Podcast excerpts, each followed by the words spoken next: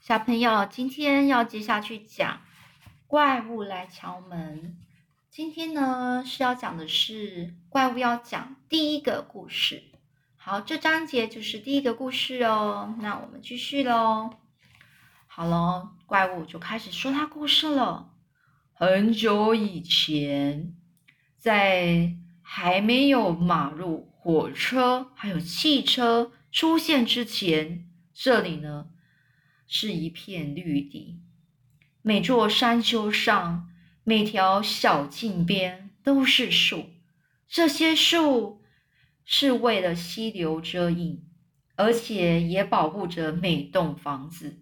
那时，在这块土地上的房子都是石砖泥土所砌成的。这里曾经是个王国。不是王哦，是是国王的王王王国。OK，康纳就说了什么啊？他就看看后院四周，这里怪物就好奇的将头转向他。你没听过吗？然后康纳就说没有，没听说这里曾经是个王国，我们连个麦当劳也没有哎。怪物就继续说。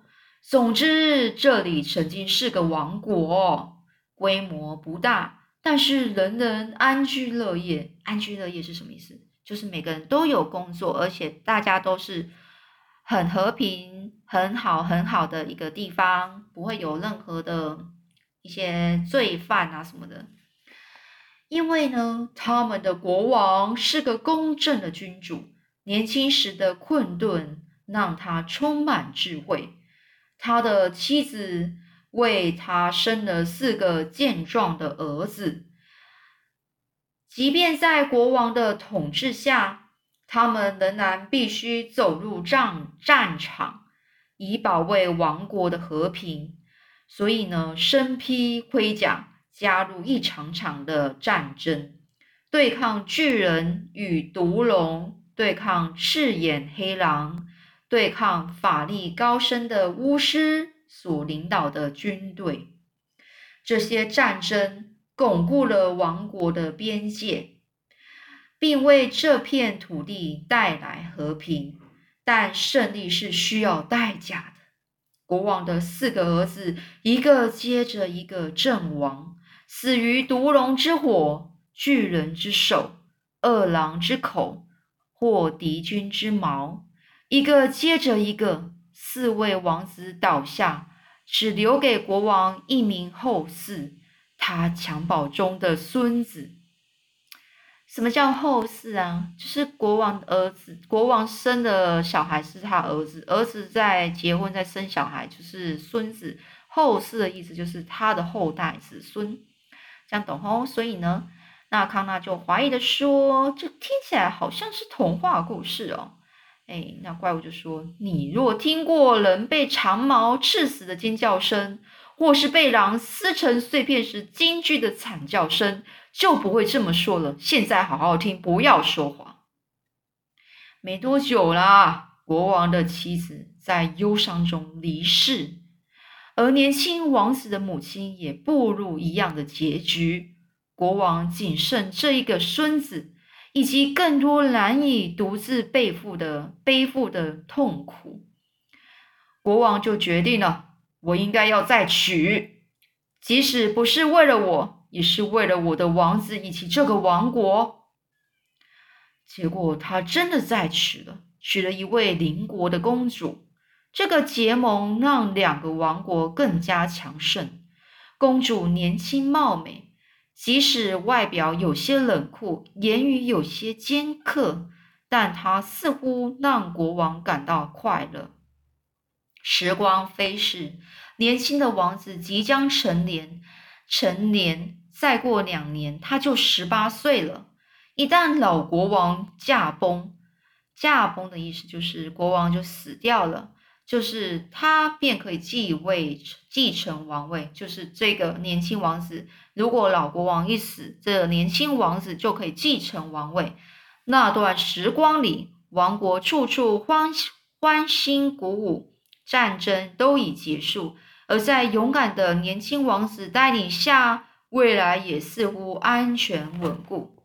有一天呢，国王病倒了，国王被现任的妻子下毒的谣言就开始传开，到处都在传说这个妻子她召唤了高深的魔法，使自己看起来远比实际年龄还要年轻。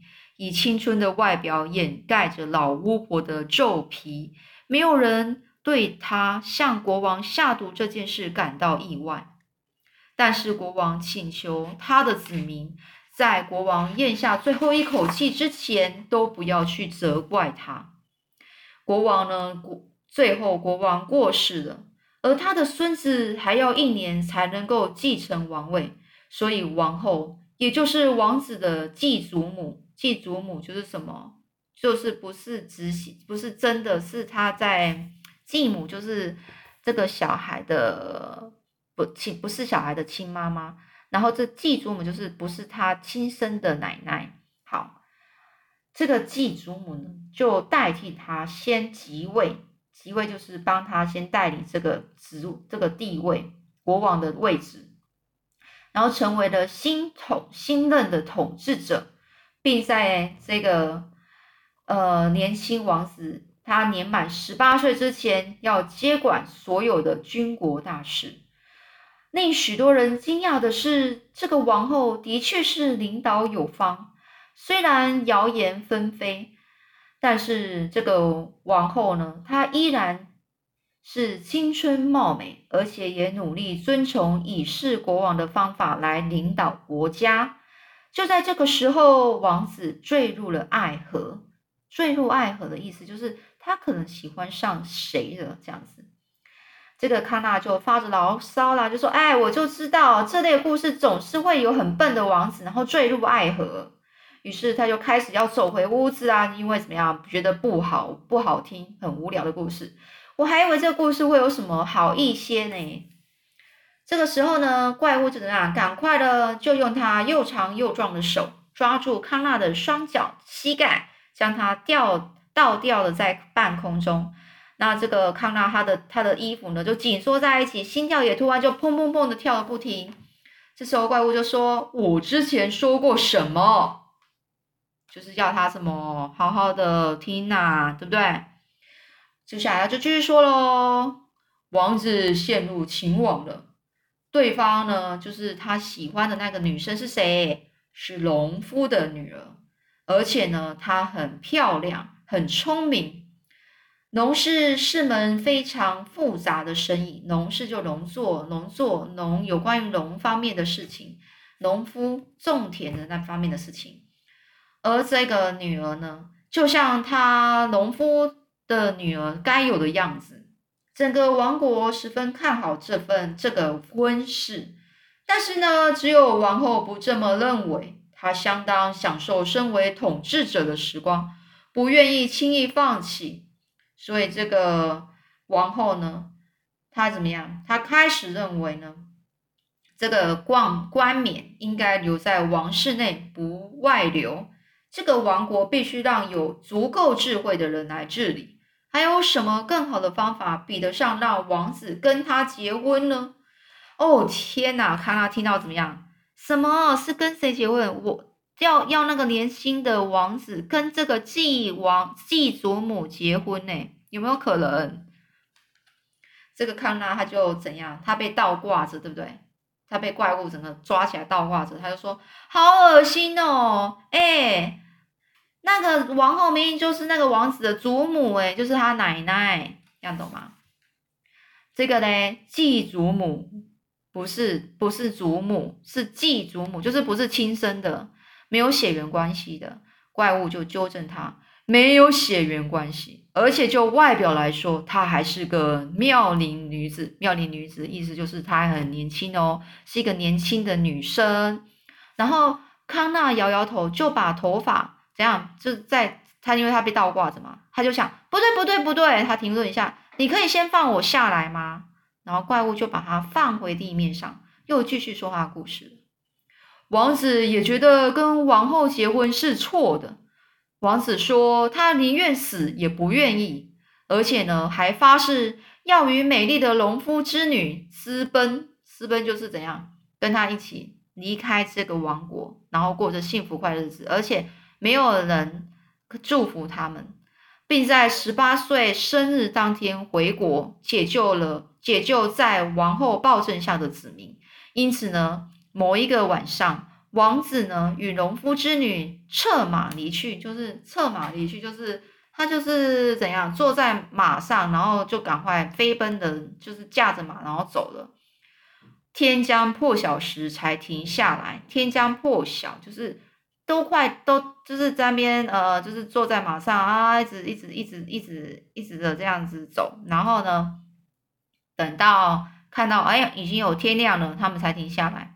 然后在哪里休息？在大紫杉树的树荫下休息。然后看到说：“是你吗？”怪物就说：“是我，但是那不过是一部分的我。”我可以化身为各形各貌，但紫杉树是我最舒服的样貌。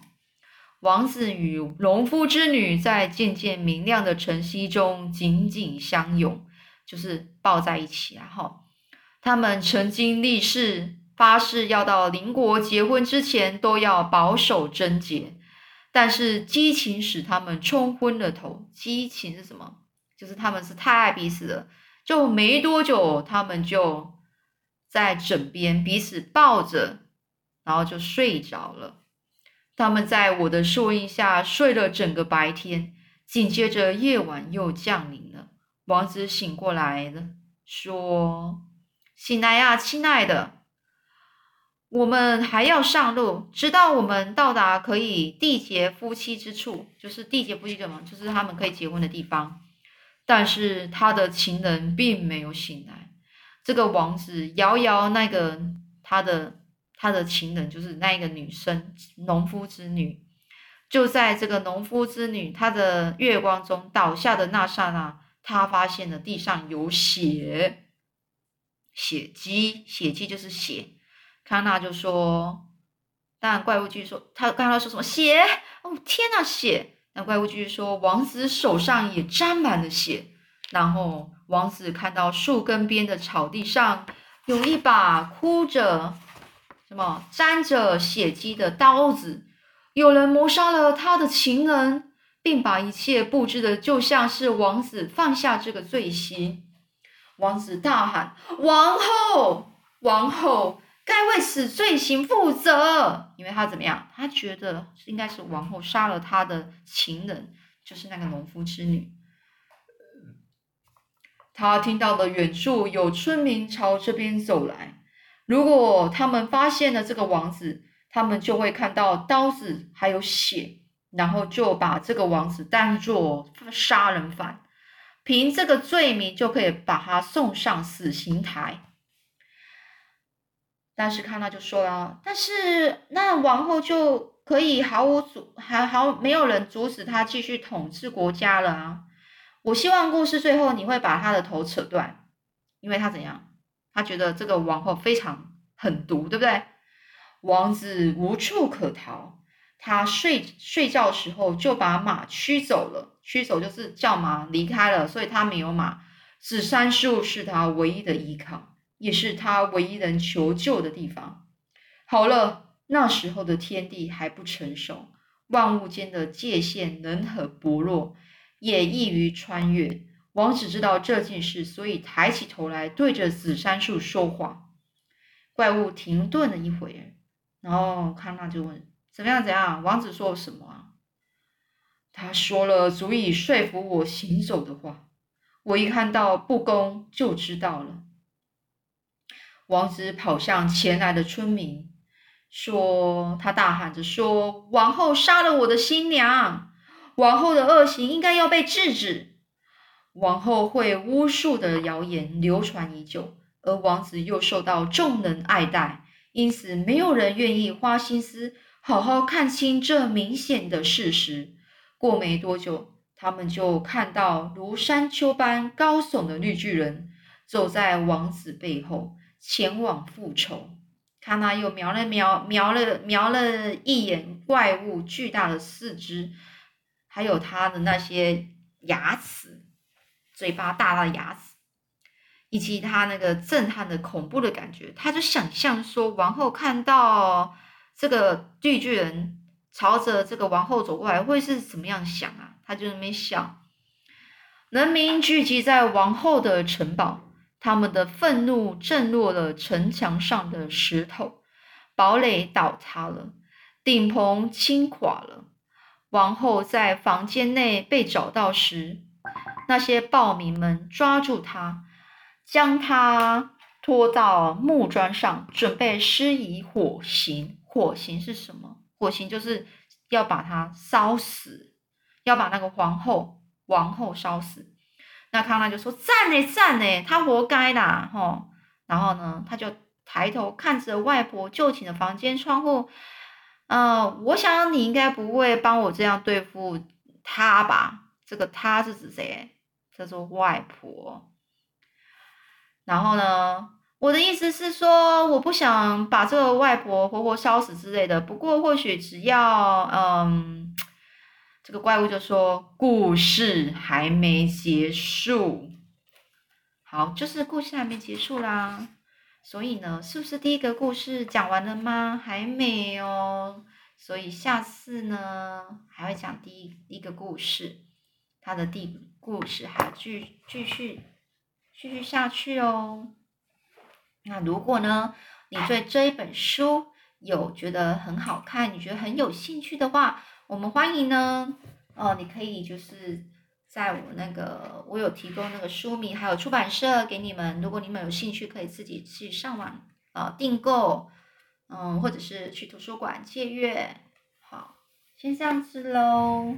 那我们就是，嗯，看一下哈，这个时间已经是十六分钟了。嗯，那我们也知道这个故事呢，它其实是嗯不容易嘛，对不对？所以说。嗯，接下来呢，你们有兴趣就欢迎你们去购买喽。那接下来这就是最后一集的，现在希望下一呃下一次我们换新的书来念分享给大家，谢谢。